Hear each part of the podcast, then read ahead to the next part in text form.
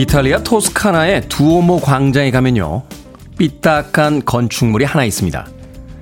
피사의 사탑이라고 불리는 이 건물은 연약한 집안 위에서 조금씩 기울기 시작했고 그 특별한 모습에 많은 관광객들이 찾고 있죠. 한때 유럽의 유명 경매에선 잘못 인쇄되어 세상에서 하나뿐인 우표가 아주 비싼 가격에 팔리기도 했고요. 일본에선 돌연변이 무늬를 가진 잉어가 판매가 수천만 원을 기록하기도 했습니다. 다르다는 것은 어쩌면 온전히 나답다는 뜻이겠죠. 한 가수의 노랫말처럼 있는 그대로가 가장 아름답습니다. 7월 21일 목요일 김태현의 프리웨이 시작합니다. 멋진 음악이죠. 퀸의 A Kind of Magic 듣고 왔습니다. 신이 나 있는 갑자기 이름이 기억이 안 나네요. 퀸의 보컬리스트 이름이 프레디 머큐리. 방송을 시작하자마자 잠시 공황에 빠졌습니다. 브랜메의 기타와 로저 테일러의 드럼 그리고 존 디콘의 베이스 그리고 프레디 머큐리의 보컬이 아주 멋지게 에, 담겨져 있던 음악이었죠. 퀸의 A Kind of Magic 듣고 왔습니다. 빌보드 키드의 아침 선택 김태훈의 프리웨이 저는 클 태 자 쓰는 테디 김태훈입니다. 최민자님, 비가 내, 많이 내립니다. 테디 반갑습니다. 라고 아침 인사 건네주셨습니다. 저도 여의도로 오다 보니까 빗방울이 몇 방울 떨어지더군요. 새벽에는 꽤 많은 비가 왔다라고 하는데 서울 지역은 오후에는 비는 그칠 예정이라고 합니다. 김은경님, 서울은 비가 오네요. 방학이라 서울에서 함께 합니다. 하셨고요. 5110님, morning, morning, good morning. 테디 목소리 일찍 들으니 좋네요. 비가 오네요. 좋은 일이 있을 것만 같습니다. 출근길 동행 항상 감사해요. 하셨습니다. 현종민님, 늘 출근길 지하철과 통근버스에 듣고 있는 애청자 1인입니다. D-365일부터 10대, 20대 때 듣던 음악을 이곳에서 들으니 아침에 힘도 나고 추억도 돋고 향수도 느껴집니다. 늘 고맙고 감사합니다. 출근 후 사무실에서 유튜브로 이어서 듣습니다. 아침 회의 전까지는요. 라고 또 분주한 아침에도 저희들의 방송이 처음 시작됐을 때부터 들어주셨다라고 문자 보내주셨습니다. 고맙습니다. 최홍중님, 오프닝 곡부터 심상치 않네요. 오늘 선곡은 또 얼마나 좋을런지 테디 good morning입니다. 라고 해주셨습니다. 오늘 저도 선곡표 봤는데 좋은 음악들이 많이 선곡이 되어 있습니다. 오늘도 7시부터 9시까지 2시간 동안 김태훈의 프리웨이 즐겨주시길 부탁드립니다. 청취자분들의 참여 기다립니다. 문자번호 샵 1061, 짧은 문자는 50원, 긴 문자는 100원, 콩으로는 무료입니다. 유튜브로도 참여하실 수 있습니다. 여러분 지금 KBS 2라디오 김태훈의 Freeway 함께하고 계십니다. KBS 2라디오 yeah, 김태훈의 Freeway Don't know much about geography Don't know much trigonometry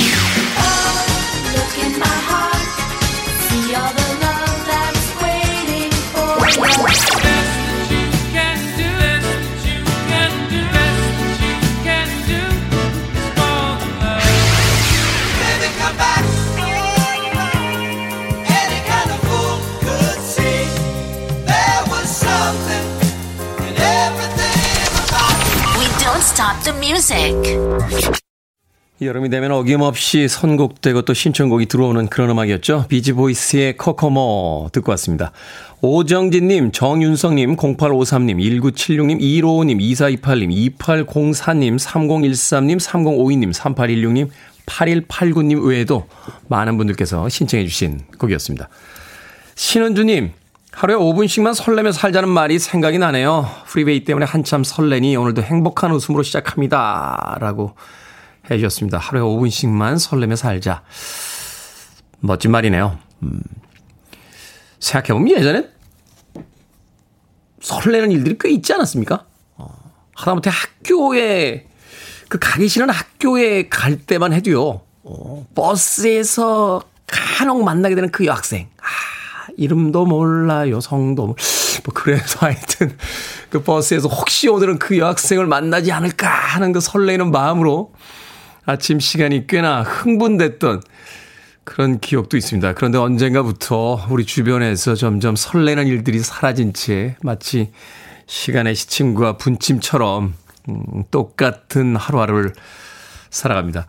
하루에 5분씩만 설렘에 살자. 참 멋진 이야기네요. 어, 생각해보니 예전에 그 아침 시간에 몇 분의 설렘만으로도 하루 종일 기분이 좋았던 그런 생각이 납니다. 신원주님. 요새 저희 프로 때문에 하루에 그래도 2시간 동안 설렌다고 하셨으니까 제가 기분이 좋아집니다. 말하자면 제가 예전에 그 아침 등교 시간에 버스에서 만나던 그 여학생이나 남학생 같은 그런 존재인 건가요? 신은주님. 전 늘 그런 사람들을 쳐다보기만 했는데 누군가에게 또 그런 존재가 될 수 있다니 기분이 좋아지는데요. 신은주님에게 에, 마트 상품권 보내드릴게요. 마트에 가셔서 나를 설레게 하는 물건이 뭔지 한번 확인해 보시고 많이 사시길 바라겠습니다. 콩으로 오셨는데요. 다시 한번 샵 1061로 이름과 아이디 보내주시면 아, 저희들이 모바일 쿠폰 보내드리겠습니다. 짧은 문자는 50원, 긴 문자는 100원입니다. 자, 이은영님, 20살 때 귀신의 집에서 일을 했습니다. 제가 긴 생머리라 가발을 안 써도 돼서 알바하기 편했는데, 어, 일 마치고 분장 지우고 나오니 어떤 남자가요, 전화번호 달라고 했어요. 그래서 제가 좀 전까지 귀신이었는데 괜찮겠냐고 그랬더니 기겁을 하고 주렐랑을 쳤습니다. 라고 하셨습니다. 이은영님. 이 사연에서 두 가지를 알 수 있죠. 요새도 귀신의 집이 있습니까? 없겠죠. 놀이동산에 가면 귀신의 집에서 아르바이트를 하셨다는 것과 줄행랑이라고 하는 도망갔다 이런 표현인데, 야, 이거 진짜 옛날 표현인데요. 옛날 사람, 옛날 사람, 이은영님. 그렇죠. 예전에 긴 머리에 그 아, 학생, 여학생들 보면 마음 설레했던 그런 기분이 들곤 했었습니다. 그런 생각이 나는군요. 이은영님. 저희들이 설레었던 바로 그 여학생이 바로 이은영님이 아니었나 하는 생각 해봅니다. 자, 5032님의 신청곡으로 합니다. 알리시아 밀라노. Look in my heart.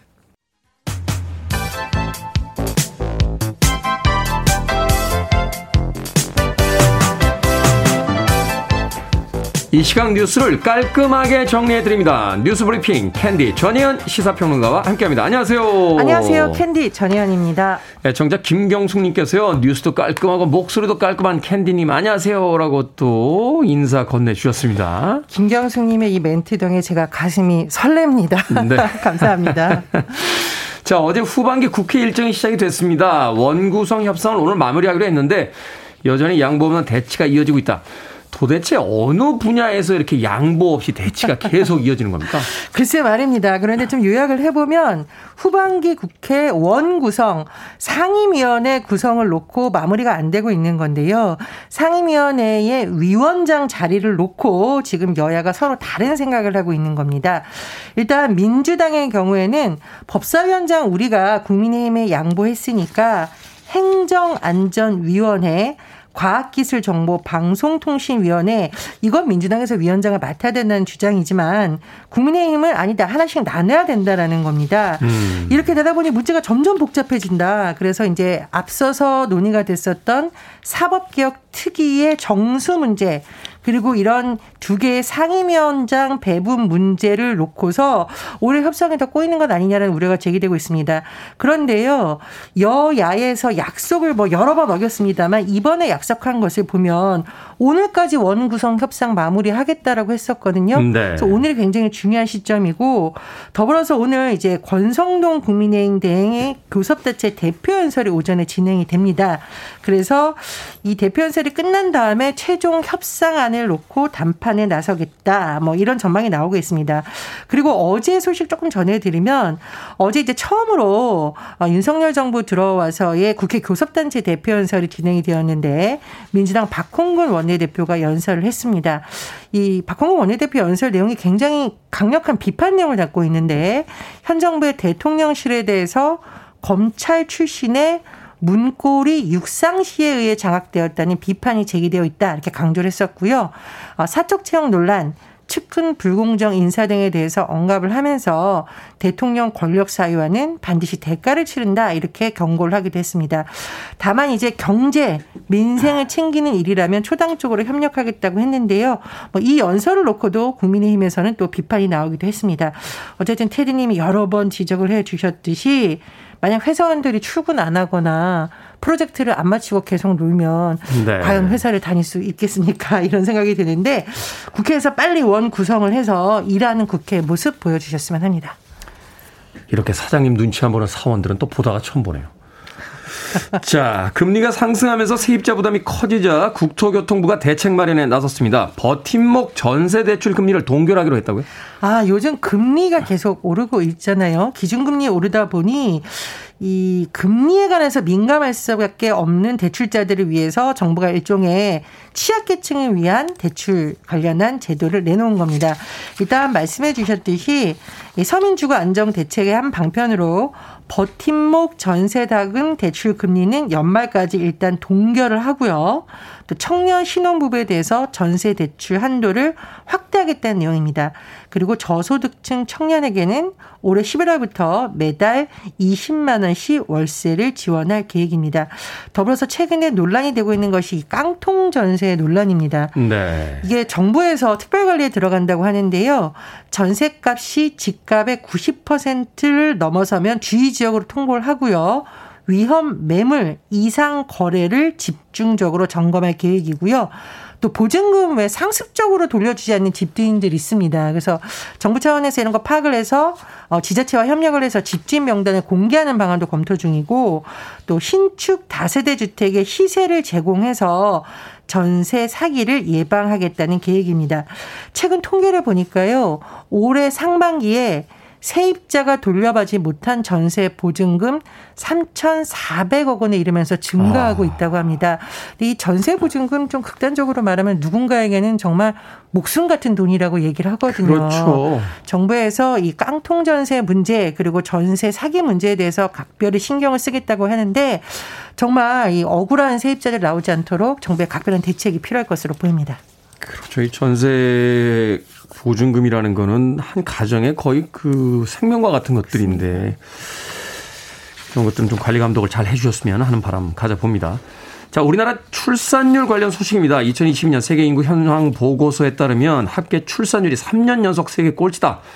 라고 하는데 출산율, 출생률 이거 구분하는 것부터 좀 어렵습니다.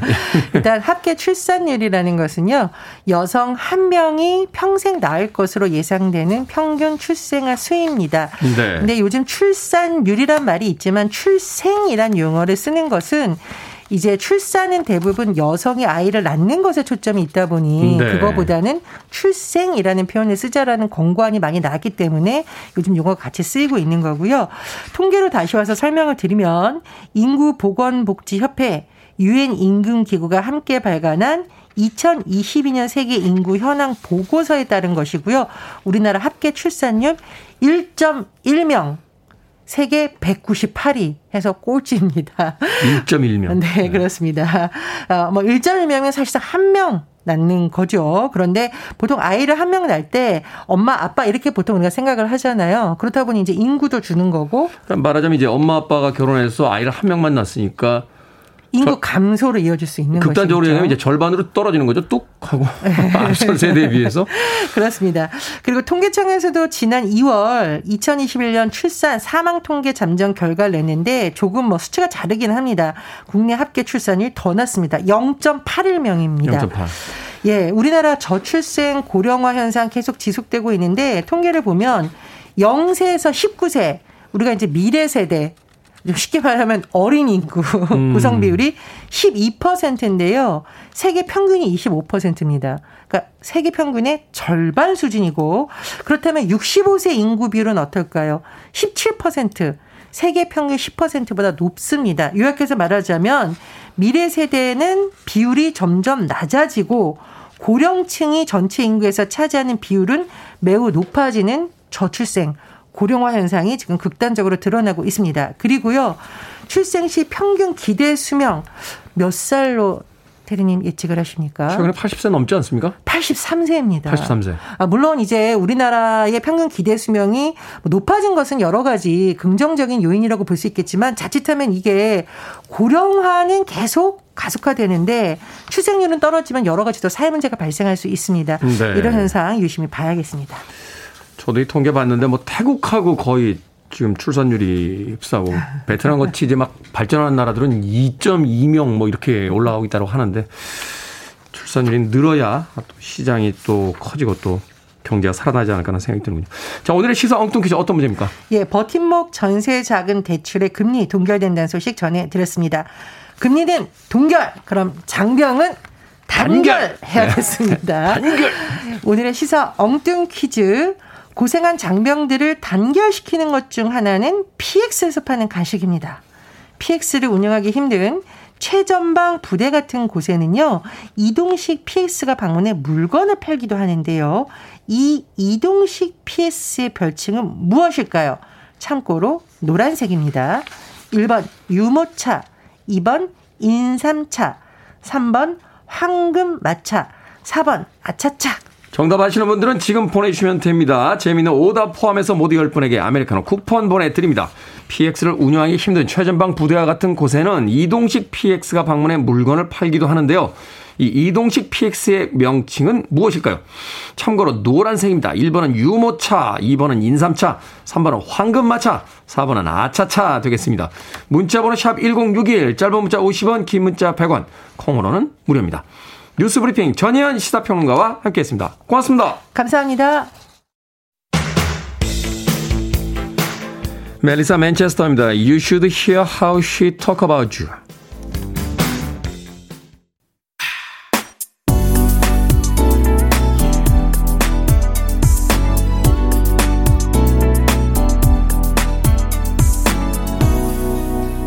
김태훈의 Freeway.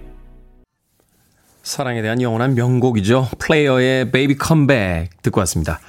자, 오늘의 시사 엉뚱 퀴즈. 군대 이동식 PX의 별칭은 무엇일까요? 정답은 3번 황금마차였습니다. 황금마차.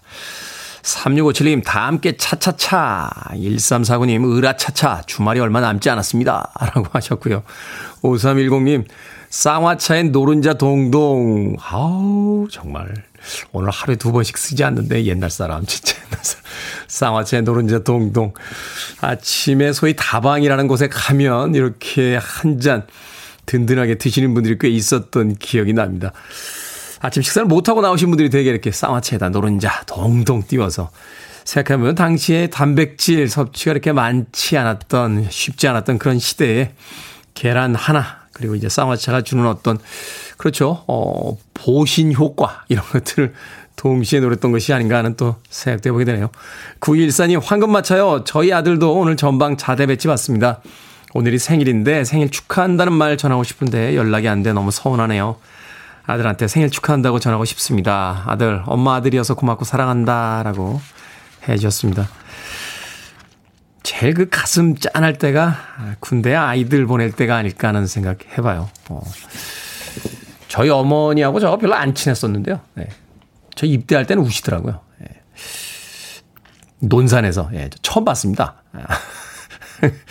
당시에는 저희 엄마 어머, 어머니하고 예, 저하고 이렇게 어, 각별한 사이가 아니었습니다. 예, 서로 만나면 으르렁거리던 사이였는데 제가 23살 때 예, 논산의 훈련소 어, 제2 교육단이라고 하죠. 제2 교육단 이름도 다 잊어먹었네요. 네. 들어갈 때 우시더라고요. 914님 잘 아, 훈련 받고 있을 거예요. 걱정하지 마십시오. 네. 7491님, 황금마차입니다. 향수가 물씬 묻어나는 단어네요. 그 시절 힘들어도 황금마차는 모두에게 꿈을 주고 추억도 주고 만난 것도 줬죠. 라고 하셨습니다. 참, 그 시절에는 그렇게 초콜릿 파이 하나가 왜 그렇게 맛있었는지 그거 하나면 정말 하루를 다 가진 듯한 그런 기분이 들었던 생각이 나는군요. 자, 방금 소개해드린 분들 포함해서 모두 10분에게 아메리카노 쿠폰 보내드립니다. 당첨자 명단 방송이 끝난 후에 김태훈의 Freeway 홈페이지에서 확인할 수 있습니다. 콩으로 당첨이 되신 분들은 방송 중에 이름과 아이디 문자로 알려주시면 모바일 쿠폰 보내드리겠습니다.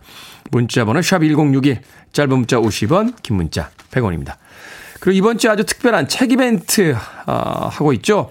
우리나라에도 팬이 굉장히 많은 영화 감독입니다. 왕가희 감독의 작품 세계를 다룬 평전 왕가위의 시간 읽어보고 싶으신 분들 신청해 주시면 이번 주에 모두 10분 추첨해서 보내드립니다. 주소를 빨리 확보를 해야 돼서요. 문자로만 신청받는 점 양해해 주시길 부탁드립니다. 문자 번호는 역시 샵 1061이고요. 짧은 문자 50원, 긴 문자 100원입니다. 자, 박경숙님께서 신청하셨습니다. Mariah Head, One Night in Bangkok.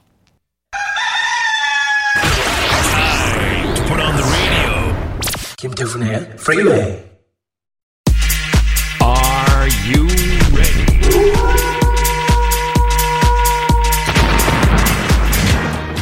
공사칠구님께서요 덧붙이는 이유가 엄청 설득력이 있어서 매번 진정한 신세계를 경험합니다. 네, 그래서 이 상담소 이름이 결정은 해드릴게 신세계 상담소.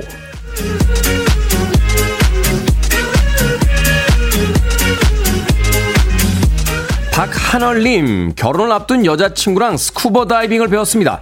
너무 재밌어서 자주 같이 즐기고 싶은데 본격적으로 장비를 사려면 비용이 많이 듭니다. 다이빙 장비를 살까요? 아니면 사지 말고 결혼 자금을 모을까요? 결혼 자금 모으세요. 고가의 장비는요, 취미생활 2, 3년 지난 뒤에 살까 말까 결정하는 겁니다. 이진경님, 아침 식사 담당인 남편이 안 일어납니다. 제가 밥을 차리면 그제야 일어나는데 남편 밥을 줄까요? 아니면 말까요? 줍시다. 밥은 줍시다.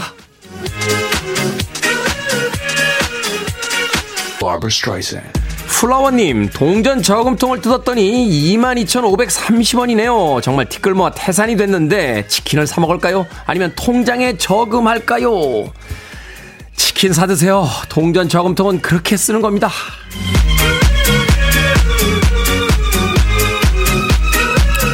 한명숙님, 아들 둘을 독립시켜 놓았더니 시도 때도 없이 들이닥치는데 비번을 바꾸고 제 허락받고 오라고 할까요? 아니면 자유롭게 드나들게 그냥 둘까요? 비번 받고 허락받고 오라고 하십시오. 이제 엄마 거랑 내 거 구분할 나이들은 됐잖아요. 방금 소개해드린 네 분에게 선물도 보내드립니다. 콩으로 뽑힌 분들 방송 중에 이름과 아이디 문자로 알려주세요. 결정하기 힘든 고민들 계속해서 보내주시면 상담해드립니다. 문자번호 샵 1061 짧은 문자 50원 긴 문자 100원 콩으로는 무료입니다. 시작부터 뽀뽀를 하는군요. 6541의 신청호입니다. 타칸의 시메릭 listening to one of the best radio stations around. You're listening to 김태훈의 Freeway.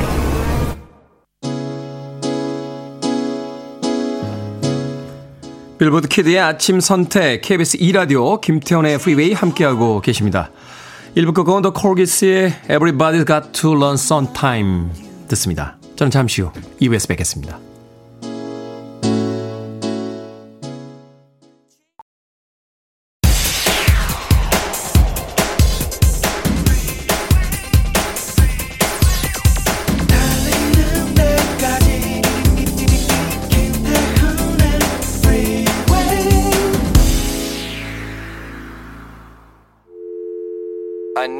Arms around me. I need to feel your touch.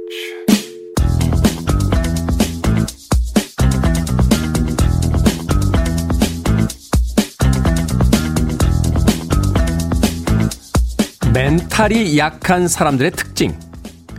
주변의 사소한 이야기에도 감정이 잘 흔들린다. 일어나지 않은 일을 가정하거나 잔 걱정을 한다. 항상 긴장한 상태이거나 남의 눈치를 자주 본다. 자신과 다른 사람을 비교하는 일이 잦다. 힘든 상황 자체를 피하고 싶어 한다. 자기 자신에게 만족하지 못한다. 포기가 빠르다.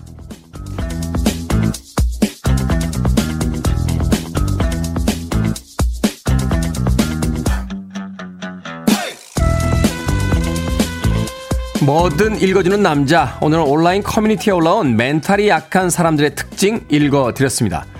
현대인들에게 꼭 필요한 것, 바로 멘탈 관리 능력이겠죠.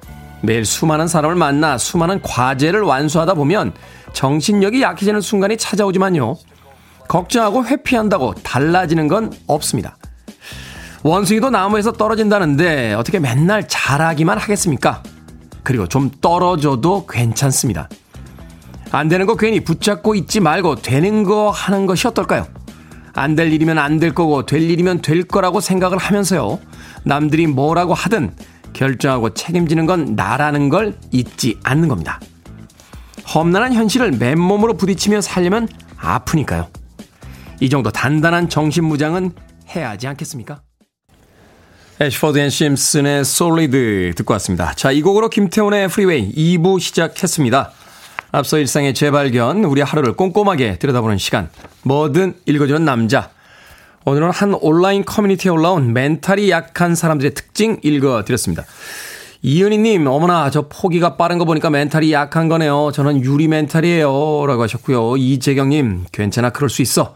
마법의 단어 가슴에 품고 살면 정신 건강에 도움이 됩니다. 라고 하셨습니다. 또, K123738287님께서 약한 멘탈 부여잡고 하루하루를 나답게 견뎌보겠습니다. 하셨고요. 서성용님, 원숭이도 나무에서 떨어짐. 아까 테디께서 오프닝 때 프레디 머큐리 이름이 갑자기 생각 안 난 게 떠오르네요. 팝 칼럼니스트이시면서. 아, 제가 그랬어요? 제가 아까 오프닝에서 프레디 머큐리 이름이 갑자기 생각이 안 났었습니까? 기억이 잘 나진 않습니다. 멘탈이 약한 사람들의 특징 읽어드렸는데 저도 하나하나 좀 생각을 해봤습니다. 주변의 사소한 이야기에도 감정이 잘 흔들린다. 그렇지는 않은 것 같아요. 네. 학교 다닐 때 선생님이나 부모님 이야기도 잘 안 들었는데 누구 이야기에 흔들리겠습니까? 일어나지 않은 일을 가정한다. 예, 저는 일어난 일도 잘 생각을 안 합니다. 예, 자신과 다른 사람을 비교하는 일이 잦다. 아, 비교할 수 있는 사람이 이렇게 많지 않습니다.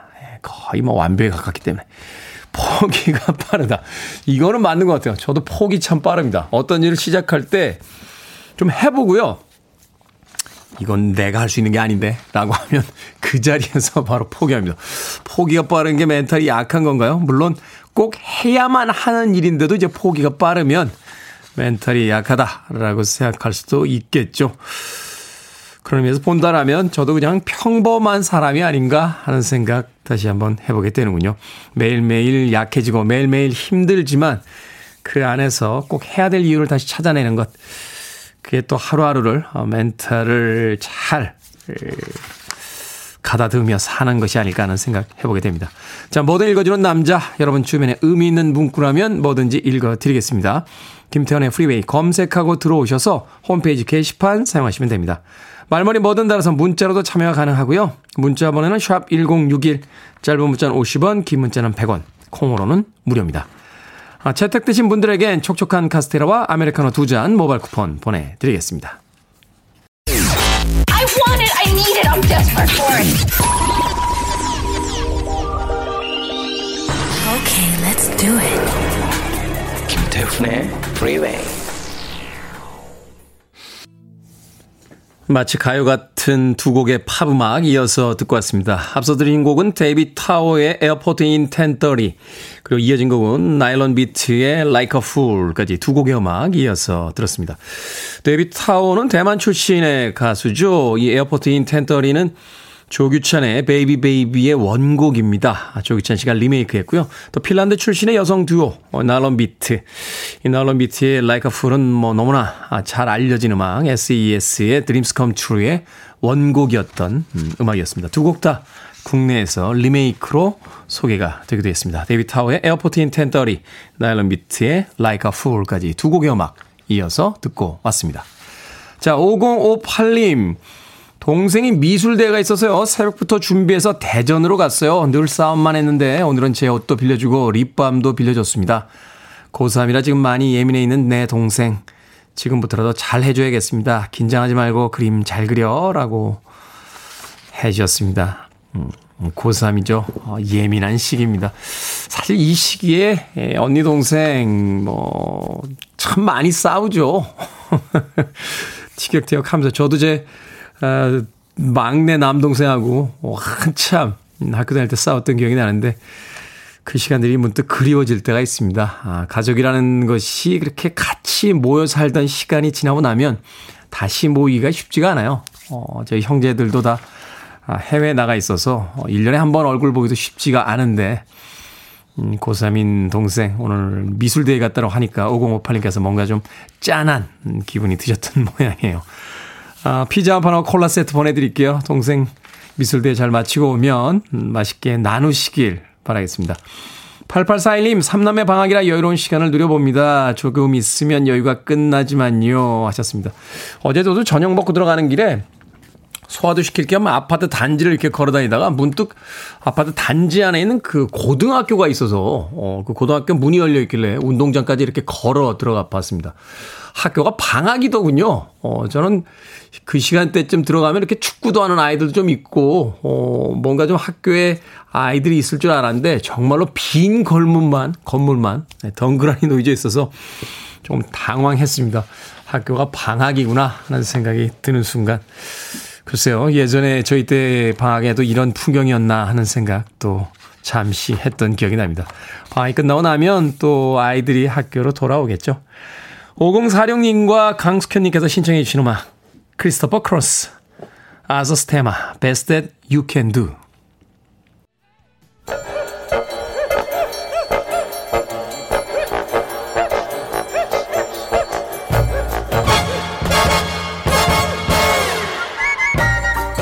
온라인 세상 속 촌철살인 해악과 위트가 돋보이는 댓글들을 골라봤습니다. 댓글로 본 세상.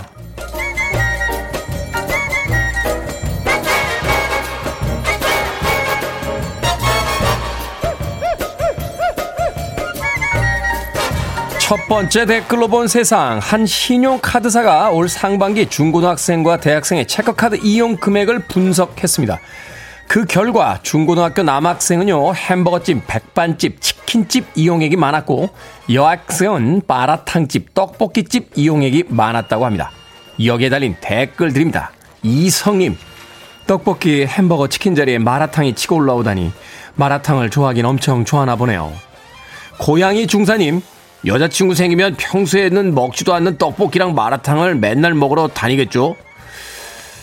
저희 중고등학교 때 남학생들이 가장 좋아했던 음식의 1위라면 돈가스와 라면이 아니었을까 싶은데 세상이 또 이렇게 변해가는군요. 그래도 치킨과 떡볶이는 여전히 상위에 올라 있습니다.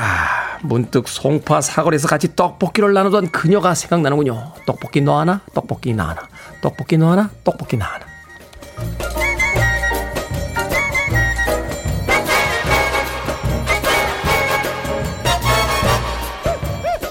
두 번째 댓글로 본 세상. 여름 휴가를 맞아 여행 계획 중인 분들이 많으실 텐데요. 최근 외국에 나갔다가 수화물로 붙인 짐을 잃어버리는 경우가 늘었다고 합니다. 특히 유럽과 미국 쪽 상황이 심각하다고 하는데요. 여객 수요는 코로나19 이전 수준으로 치솟고 있지만 인력은 그만큼 보충되지 않았기 때문이라는군요. 여기에 달린 댓글들입니다. 수아님, 불편하긴 하지만 그래도 짐은 왔는데 몸은 아는 것보다는 낫다고 위로해야겠어요. 비행기 켜랑도 많더라고요. 감시아님, 집에 있으면 짐 잃어버릴 일도 없으니까 역시 이불 밖은 위험한 것 같습니다. 저는 예전에 여행 다닐 때 거의 백팩 하나만 가지고 다니는지라 수화물을 잃어버린 경우는 없었습니다만 짐 잃어버리신 분들 꽤나 황당할 것 같습니다. 그나저나 한 번은 제 동료의 짐이 브라질까지 갔던 적이 있어요. 그럴 땐짐 대신 우리를 그쪽으로 보내주시면 안 될까요?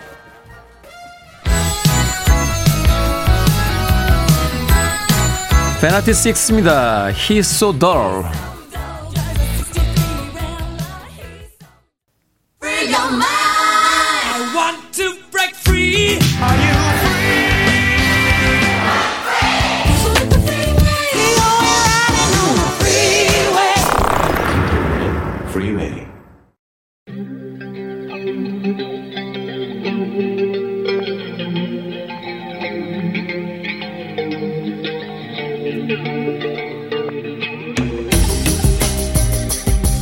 21세기의 키워드로 우리의 역사를 살펴보는 시간입니다. 역사 대자뷰. 오늘도 공간 역사 연구소 박광일 소장님과 함께합니다. 안녕하세요. 안녕하세요.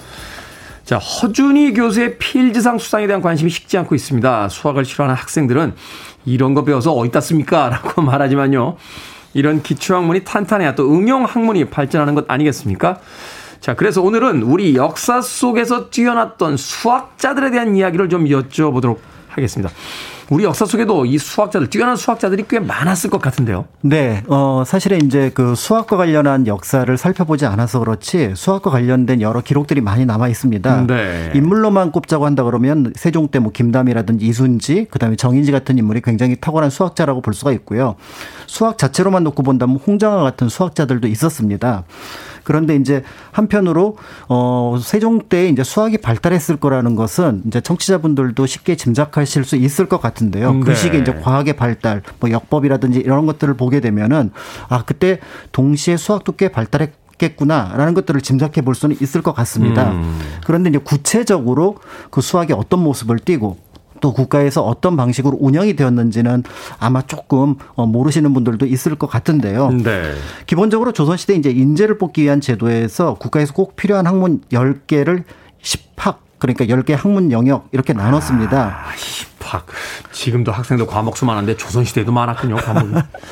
네. 그 중에서 이제 가장 중요하게 생각했던 게 문무과라고 할 수 있는 유학과 이제 무예, 요를 음, 제외하면은 여덟 네. 개 영역을 이제 잡학이라고 얘기를 하게 되는데요. 잡학. 예, 잡학이라고 하면 사실은 이제 뭐 총합 정도로 해석을 하시면 될 것 같습니다. 여기에 해석하는, 여기에 이제 들어가는 학문이 역학, 의학, 음양학, 산학, 유학, 화학, 도학, 약학이 되는데요. 네. 여기에 이제 산학이 이제 포함이 되어 있으니 아, 이 산학이 수학을 네, 이야기하는 수학을 가리키는 것이 되겠고요. 이들 여덟 개 학문은 이제 각각 관청에서 이제 교육을 담당을 하게 됩니다. 그러니까 우리가 이 인재를 데려다 쓸 테니까 우리 관청에서 이들을 가르치겠다. 음. 이런 방식으로 진행이 됐는데요. 예를 들어 이제 역학 같은 경우는 사역원, 그다음에 화학 여기서 화학은 그림을 그리는 거라서 도화서. 아, 그, 그, 그 화학이군요. 네, 케미컬이 아닙니다. 근데 저는 폭탄 만드는 화학인 줄 알았는데. 그 다음에 이제 악학은 장학원, 음악이기 때문에 이제 이런 식으로 담당을 했는데요. 어, 이제 산악 같은 경우는 이제 호조에서 담당을 했습니다. 호조. 그, 네, 지금으로 치면 이제 기재부에 해당하는 어, 관청이라고 할 수가 있는데요.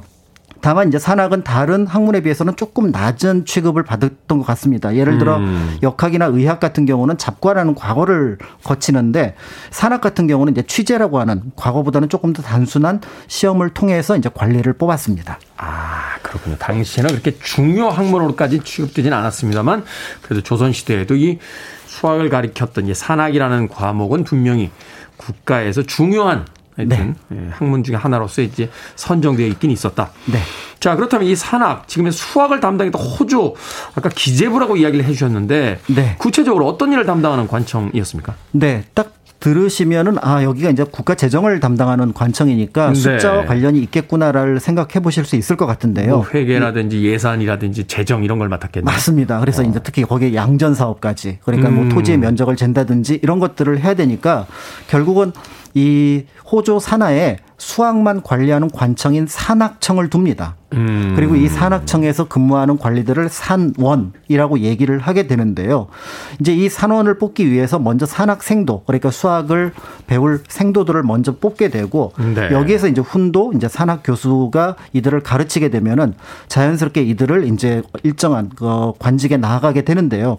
이 사람들을 이제 산사, 계사, 회사 그러니까 이게 전부 다 그 계산한다라는 뜻의 한자 말이 되는데요. 네. 이런 방식의 관료들의 이름을 갖게 되고요. 그래서 이런 사람들이 대체로 조선 전기까지는 한 30명. 근데 이제 조선 후기에 가면은 수학과 관련된 업무가 늘어나게 되면서 그 숫자가 이제 60명까지 늘어나게 됩니다. 네. 그래서 이들을 모두 통틀어서는 산학청에 있는 산원이다. 그래서 산학산원 이렇게 불렀었는데 음. 조선 후기에는 이름이 바뀌어서 주학계사로 이름을 바꿉니다. 그 이유는 정조 임금의 이름이 이산인데 이산.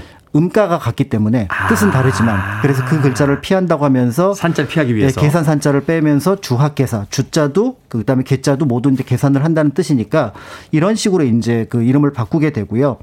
예를 들어 이제 호조 산하에 있는 판적사 같은 경우는 호구나 토지, 조세, 부역과 관련된 세금 업무를 담당을 하게 되니까 당연히 수학이 필요하게 되고 호조 산하에 아예 회계사라고 하는 관청이 있습니다. 회계사요? 네. 그러니까 이 관청은 그러니까 사자가 이제 관청 사자를 가리키는데요.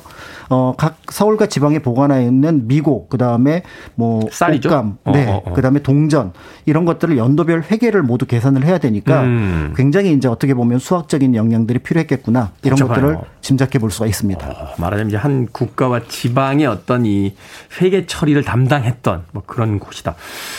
생각해보니까 예전에 그 이집트에서 관리들 뽑을 때 꼭 수학 시험 이렇게 봤다고 특히 이제 면적 계산하는 거를 시험 문제로 냈다라고 해서 그런 게 왜 필요하냐라고 했더니 이제 홍수로 나일강 일대가 이제 유실이 되면 나중에 땅 주인 찾을 때 네. 정확한 면적으로 줘야 되기 때문에 그렇습니다. 그걸 이제 관리들이 반드시 알고 있어야 됐다. 수학에 대한 도형을 이 그 면적 계산하는 방법을 우리나라에서도 이미 그 조선 시대에 이런 것들을 가지고 있었던 거군요. 그렇습니다. 그래서 어. 이제 짐작하실 수 있겠지만 사실은 이제 산원 같은 경우는 수학과 관련된 업무들을 굉장히 많이 담당을 했기 때문에 네. 이제 국가에서 정기적으로 뽑습니다. 그래서 취재를 1년에 한번 네 번은 정도 진행을 하는데 이제 필요에 따라서 이제 인원이 뭐 꽉 차 있을 때는 이제 그 취재를 치르지 않고요. 그다음에 음. 인원이 없을 때는 이제 취재를 뽑아서 평균적으로 1년에 한 2명에서 8명 정도의 아. 어, 산원을 이제 그 충원을 하게 됩니다. 그리고 이제 이들이 이제 시험에 합격하기 위해서 이제 공부를 해야 되는데 결국 시험 준비 과정이 교육 과정이 되는데 네. 이때 이제 교재가 필요합니다. 그래서 보통 중국에서 들여왔던 책들이 되는데요. 뭐 상명산법이라든지 산학계몽, 그다음에 이제 양의산법. 요게 이제 기초 세 가지 이제 수학 책이 되고 우리로 이야기하면 소위 뭐 땡땡 수학 뭐 이런 식으로 해서 이제 기본 문제 풀 수 있는 네 음, 음. 수학의 땡땡 뭐 이런 네. 것이 됩니다. 그래서 이제 이런 것들이 되는데 여기에 더해서 이제 한 두 가지 정도의 책이 더 있다, 있었다라고 얘기를 합니다. 그런데 이제 이 산학산원을 뽑을 때 다른 취재, 다른 과거와 다르게 거의 대부분 먼저 구술 시험을 보게 되는데 이 산학선언을 뽑을 때만은 필기로만 그러니까 쭉 문제를 내서 그 문제를 풀어서 맞추는 방, 맞히는 방식으로 이렇게 진행이 되어서 조선에서 거의 유일하게 필기 시험 위주로 어, 음. 어, 관리를 뽑았던 그런 영역이라고 볼 수가 있습니다. 계산 능력을 봐야 되니까. 네. 네. 그렇다면 이 수학 교재는 어떤 내용들이 실려 있던 겁니까? 어, 예를 들어서 이제 그 뭐 상명산법이 이제 기초에 해당하는 수학이라면 양위산법이나 이제 산학계몽 같은 경우는 조금 더 수준이 높은 것이라고 볼 수가 있는데요. 네. 이런 수학 교재는 기본적으로 이제 그 동 아시아의 수학 체계, 예를 들어 이제 구장산술이라고 하는 체계 체계를 따르는 편입니다. 그래서 보통 아홉 가지 영역의 이제 수학이라고 볼 수가 있는데 그가지 그거 중에 몇 가지를 살펴보면은 예를 땅의 면적을 계산하는 방전장, 그 다음에 경물 교환에 필요한 환산을 계산하는 속미장, 그 다음에 예를 들어서 토목공사의 공정을 계산하는 상공장, 연립방정식의 계산법인 방정장, 직각, 직각삼각형의 문제를 다루는 국어장, 뭐 이런 음. 것들을 한 아홉 개 영역으로 나눠서 살펴보기 때문에 이제 이런 것들이 실제로 이제 어떤 그 산학 산원에게 필요한 어떤 수학과 관련된 지식이었고 이것이 어디에 쓰이는지를 짐작해 볼 수가 있는 거죠. 용어는 좀 어렵습니다만 그 내용은 지금의 수학과 그렇게 크게 다르지 않은 네, 똑같습니다. 당시에도 이 수학 때문에 괴로웠을 그 관료들을 생각하니까 문득 연민이 들기도 합니다. 음악 한 곡 듣고 와서 계속해서 조선시대 수학 이야기 나눠보도록 하겠습니다. 재미있는 음악 하나 가져왔어요. 뭐 역사라든지 다른 학교 과목들은 잘 모르겠지만 당신을 사랑하는 내 마음만큼은 알고 있다. 낭만적인 음악입니다. Sam Cooke, Wonderful World. 역사도 과학도 생물학도 다 머리가 아프죠. 그냥 사랑만 했으면 좋겠습니다. Sam Cooke의 Wonderful World 듣고 왔습니다. Billboard Kid의 아침 선택 KBS 2라디오 김태훈의 Freeway 역사 데자뷰 오늘도 박광일 소장님과 함께 조선시대 수학에 대한 이야기 나눠보고 있습니다. 자 조선시대 수학자들이 익혔던 수학 교재들을 알아보고 있는데요. 당시 수학 물론 이제 그 국가라든지 지방의 어떤 행정을 맡는 데는 반드시 필요했습니다만 이게 진짜 실생활에 밀접한 그런 실용적인 학문이었습니까? 맞습니다. 그래서 이 부분을 사실은 이제 정치에서도 굉장히 중요하게 생각했던 부분들이 있었는데요. 네. 대표적으로 이제 세종 같은 경우는 나 이거 필요하겠다, 배워야겠다라고 해갖고 당대 이제 수학의 실력자로 알려졌던 정인지한테 이 책을 가져와서 그거를 나에게 강독해달라고 얘기를 하게 됩니다. 아, 세종대왕도 수학을 공부하셨군요. 네, 이분은 수학도 공부를 하고 역학도 공부를 하고 그 다음에 또 외국어도 공부를 하시고 대단하시네요. 어, 필요한 부분이 있으면 신하들을 불러다가 공부를 했는데요. 네. 이때 이제 그, 그 수학을 그때 공부했던 책이 바로 산학계몽이라는 책입니다. 이 산학계몽 같은 경우는 임진왜란 이후에도 이제 굉장히 복간을 하면서 중요한 어떤 책으로 나눠지게 되는데요. 크게 이제 세 부분으로 나눠지는데 상군 같은 경우는 곱셈 구구, 나눗셈 구구, 산대표기법, 도량형, 그다음에 양수와 음수의 계산 뭐 이런 아. 정도의 어떤 내용들을 다루고 있고요. 모두 20개 영역에 한 259 문제 정도를 이 책에서 다루고 있습니다. 예를 들어 이제 구구단 하면은 조선 시대에도 구구단이 있었던 거죠. 구구단이 조선 시대에 있었다고요? 그렇습니다. 예, 예를 들어서 이제 어 1단 같은 경우는 13 여삼 그 다음에 2, 3, 여 3, 이, 여, 여 6 이렇게 되겠죠? 네. 그러니까 1, 3은 3이고 3과 같고 그 다음에 2, 3은 6과 같다. 뭐 이런 식으로 배우는 겁니다. 저희들이 배울 때하고 똑같네요. 여자만 빼버리면. 그렇습니다. 근데 이제 숫자가 많아지게 되면 이 여자를 빼버려서 7, 9, 63, 99, 81.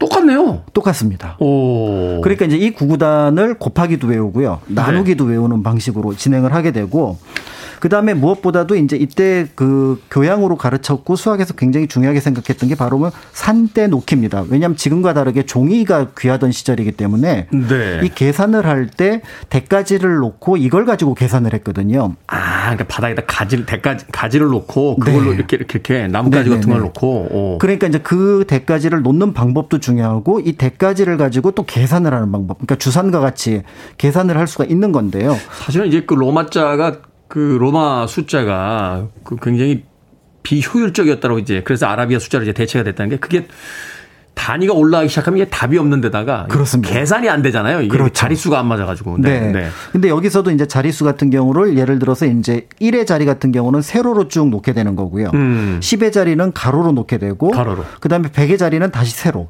음. 그다음에 천의 자리는 다시 가로로 놓게 되니까 이게 반복되면서 몇 자리까지 가는지 자리가 명확하게 이제 다뤄지게 되고요. 아, 가로 세로 가로 세로니까 이제 이게 놓여진 걸 보면 이제 아 단위가 딱 나오는군요. 그렇습니다. 오. 어. 그리고 예를 들어서 5까지는 그 숫자를 예를 들어 1, 2, 3, 4, 5 같은 경우 그대로 세우는데 네. 예를 들어서 그 우리 그 모음의 우 같은 경우가 6이 되고요. 6. 아, 우가? 예. 그다음에 유가 7이 되는 네. 어, 그런 어, 떤 어떤 건지 알겠네요. 네. 네. 그 6부터는 이제 말하자면 가로를 거놓고 이제 세로로 다시 세우기 시작하는 그렇습니다. 어. 그다음에 예를 들어서 이제 가로가 어 이제 10의 자리라고 얘기를 했으니 5 같은 경우가 60이 되고요. 음. 그다음에 요가 요랑 비슷하지만 밑에 하나 더 근.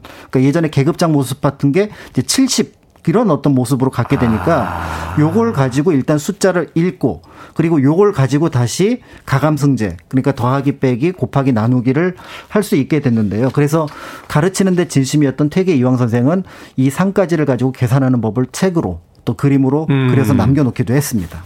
이야, 좀 관련된 그 조선시대 숫자 표기법 이렇게 보고 있는데, 야, 이거 되게 재밌네요. 네. 오, 이렇게 놓고 보면은 단숨에 그냥 몇 자리에 얼마 정도 되는 숫자인지가 바로 그 알 수 있는 그렇습니다. 어, 효율적인 체계가 아닌가 하는 생각들이 드는데 자, 그렇다면 수학 교재에 이제 연습 문제가 실릴 겁니다. 단순하게 더하기 빼기만 있을 것 같지는 않고 네. 어떤 문제들이 실렸을까요? 이제 산원이 되기 위해서는 취재를 봐야 되고 취재를 보기 위해서는 그 교재에 등장하는 문제를 다 풀 수 있어야 되는데요. 네. 이 산학 계몽에서 앞에서 이제 말씀드렸던 것처럼 200개가 넘는 문제가 들어 있다고 말씀을 드렸는데 그 중에 몇 가지를 말씀을 드리겠습니다. 아침부터 굉장히 머리가 아프실 수도 있을 것 같은데요.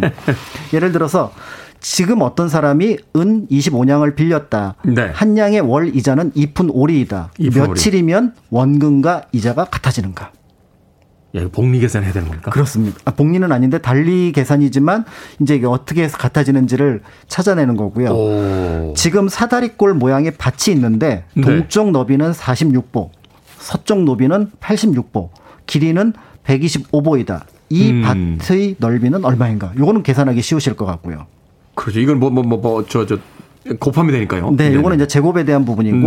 그 다음에 지금 뚝을 쌓으려고 하는데 위에 너비가 6자 4치, 그 다음에 아래 너비가 15자 6치, 길이는 3리 74보이다. 겨울의 공정에서는 한 사람이 363제곱자를 공사를 할 수 있으면 전체로 쓰일 일구는 몇 명인가?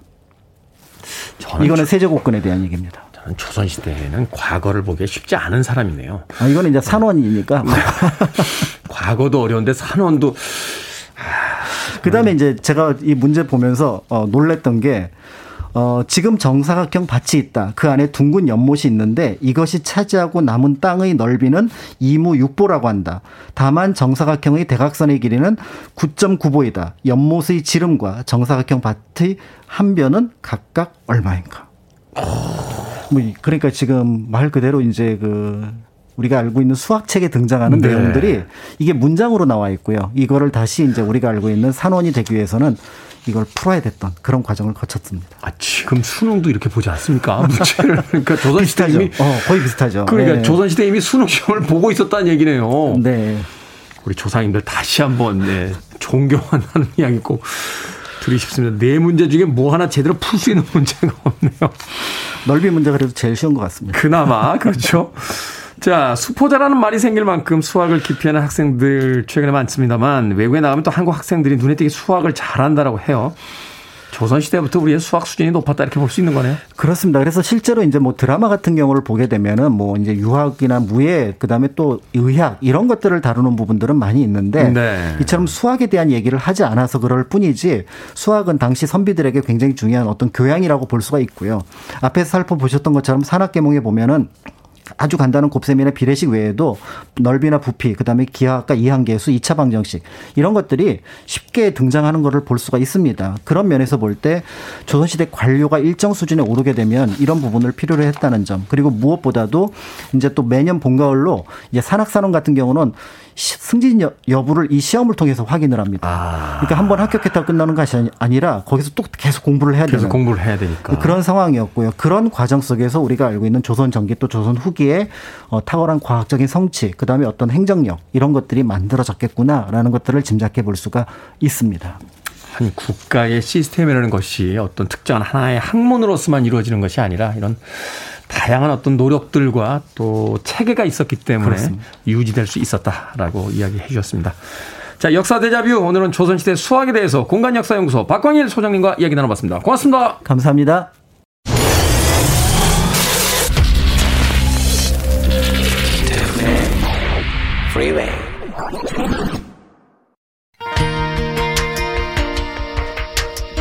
KBS 라디오 김태훈의 Freeway 오늘 방송 여기까지입니다. 도분숙님께서요, 오늘도 힐링하고 갑니다. 라고 하셨습니다. 제가 잘 하고 있는 거죠? 오늘 끝곡은 Mandy Moore의 I wanna be with you 듣습니다.